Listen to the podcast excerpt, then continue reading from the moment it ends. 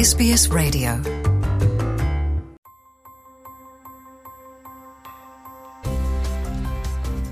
የኤስቢኤስ ሬዲዮ የሰፈራ መምሪያ መረጃ፣ ስለ አውስትሬልያ አኗኗር ሁነቶችና ታሪኮች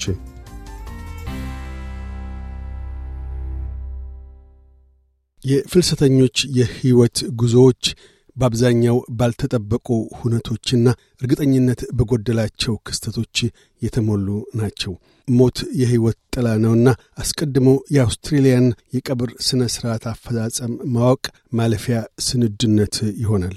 አዲስ ፍልሰተኞች ያልጠበቁት የቤተሰብ አባል ዘመድ አዝማድ ወይም የቅርብ ወዳጅ በድንገት በሞት ሲለያቸው የሚገጥማቸው ሁነት በእጅጉ አዋኪ ነው። መንፈስ በብርቱ ድንጋጤና ጥልቅ ሐዘን ይዋጣል። አእምሮን አሰባስቦ ትኩረት ቸሮ ለመወሰን ይከብዳል። በተለይም የቅርብ ሰውን በሞት ሲለዩ የመጀመሪያቸው ለሆኑት አዋኪነቱ እጥፍ ድርብ ነው። የማቲው ኩሪያኮስ አማች ወንድ ልጅ በተወለደ በሦስተኛው ቀን በልብ ሕመም ሲለይ ቤተሰቡ ምን ማድረግ እንዳለበት ባለማወቁ ግራ ተጋብቶ እንደነበር ያስታውሳል። ከኪራላ ህንድ ለመጣው ኩሪያኮስ አውስትሬልያ ውስጥ የቀብር ሥነ ሥርዓት ማስፈጸም የተለየ ሆኖ ገጥሞታል።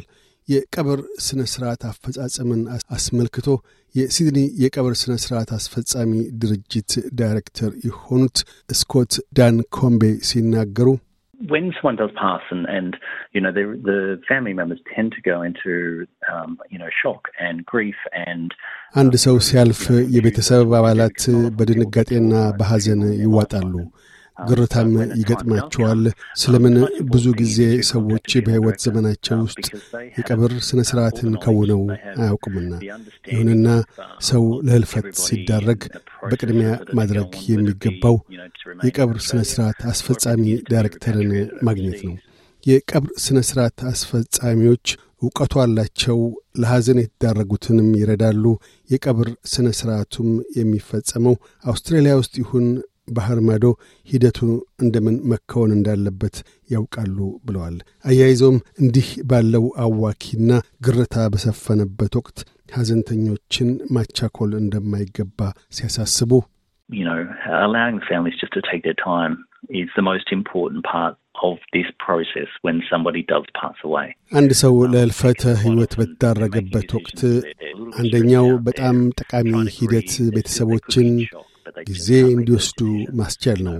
ስለምን በአብዛኛው ከውሳኔ ላይ የሚደርሱት እነርሱ ናቸውና፣ በዚያም ላይ በድንጋጤ ተውጠው በመንፈስ ጭንቀት ታውከውና ሐዘንም ላይ ስላሉ በትክክል አስበው ከውሳኔ ላይ መድረስ አይችሉም።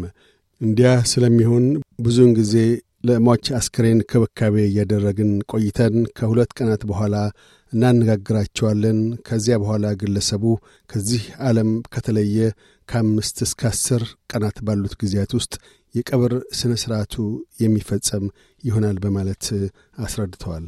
የቀብር ሥነ ሥርዓትን ለማስፈጸም አስፈላጊዎቹ ዶኩሜንቶችን በማሰባሰብ የወረቀት ሥራዎች የሚከናወኑት በቀብር ሥነ ሥርዓት ዳይሬክተር ይሆናል።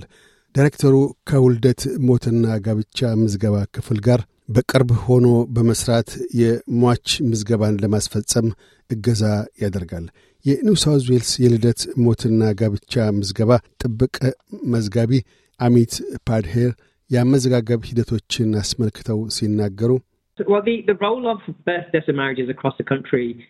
በመላ አገሪቱ የልደቶች ሞቶችና ጋብቻዎች ሚና በቀዳሚነት ሞትን በተመለከተ በክፍለ አገራቶቻችን ውስጥ የሞት ምዝገባ በትክክል መከናወኑን እርግጠኞች መሆን እንሻለን። ይህ በአብዛኛው የሚከናወነውም በቅርበት አብረናቸው በምንሰራቸው የቀብር ሥነ ሥርዓት ዳይሬክተሮች አማካኝነት ነው። አስፈላጊውን የተሟላ የሟች መረጃ የሚያቀርቡልንም እነሱ ናቸው ብለዋል።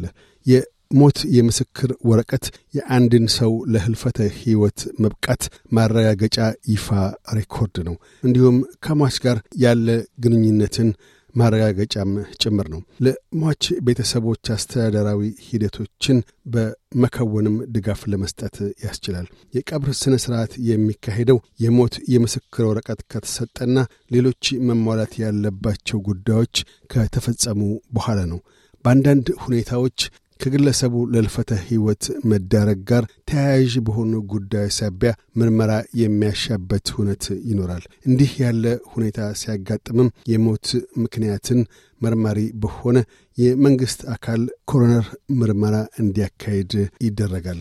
የምርመራ ሂደቱን አስመልክተው ጃኪ ሆኪንስ ሲናገሩ ምርመራው የሚያተኩረው ያልታሰበና ተገቢ ማብራሪያ ያልተሰጣቸው ሞቶች እንደ ግድያ፣ የመንገድ አደጋ፣ ራስን በራስ ማጥፋት፣ ከመጠን በላይ አደንዛዥ ዕፅ ወይም መድኃኒቶችን ከመውሰድ ጋር የተያያዙት ላይ እንደሚሆን አመላክተዋል። ቪክቶሪያ ውስጥ በየዓመቱ እንዲህ ያሉ ሰባት ሺህ የሚደርሱ ሞቶች እንደሚገጥሙና መርማሪዎችም ሦስት ዋነኛ ጉዳዮች ላይ እንደሚያተኩሩ እነሱም የሟች ማንነት፣ የሞት መንስኤና የአሟሟት ሁኔታዎች መሆናቸውን ያስረዳሉ። እንዲህ ያሉ ከሟች አሟሟት ጋር ተያያዥ የሆኑ የምርመራ ሂደቶች ሲገጥሙ የቀብር ሥነ ሥርዓቱን ያጓትታል። ሌላው ከቀብር ሥነ ሥርዓት ጋር ተያያዥ ጉዳይ የቀብር ሥነ ሥርዓት ማስፈጸሚያ ወጪ ነው። የሟች ቤተሰብ አባላት ውሳኔ ላይ ከመድረሳቸው በፊት የቀብር ሥነ ሥርዓት ዳይሬክተሮችን በግልጽ ስለ ቀብር ሥነ ሥርዓቱ የአፈጻጸም ሂደትና ወጪን አስመልክተው መጠየቅና መረዳት ይገባቸዋል። አንድ ግለሰብ ለህልፈተ ሕይወት ከበቃ በኋላ ሌላው ጠቃሚ ሂደት ሟችን አስመልክቶ ተገቢውን መረጃ ለተለያዩ ድርጅቶች መስጠት የአውስትሬልያ የሞት መግለጫ አገልግሎት የሥራ ኃላፊነት እንደሆነ አቶ ፓድሄር ገልጠዋል። ድርጅቱ የግለሰቡን ለህልፈተ ሕይወት መብቃት አስመልክቶ መረጃ ከሚያስተላልፈላቸው መካከል ባንኮች፣ ቴሌኮሙኒኬሽኖች፣ የመብራትና ጋዝ ኩባንያዎች፣ ኢንሹራንስና የተለያዩ የመንግሥት ኤጀንሲዎች ይሆናሉ። የአገልግሎት ድርጅቱ በሀምሳ ቋንቋዎች የትርጉም አገልግሎቶችንም ይሰጣል።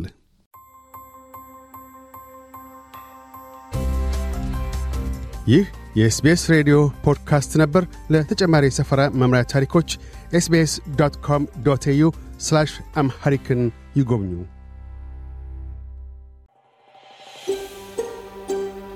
Want to hear more stories like this? Listen on Apple Podcasts, Google Podcasts, Spotify, or wherever you get your podcasts from.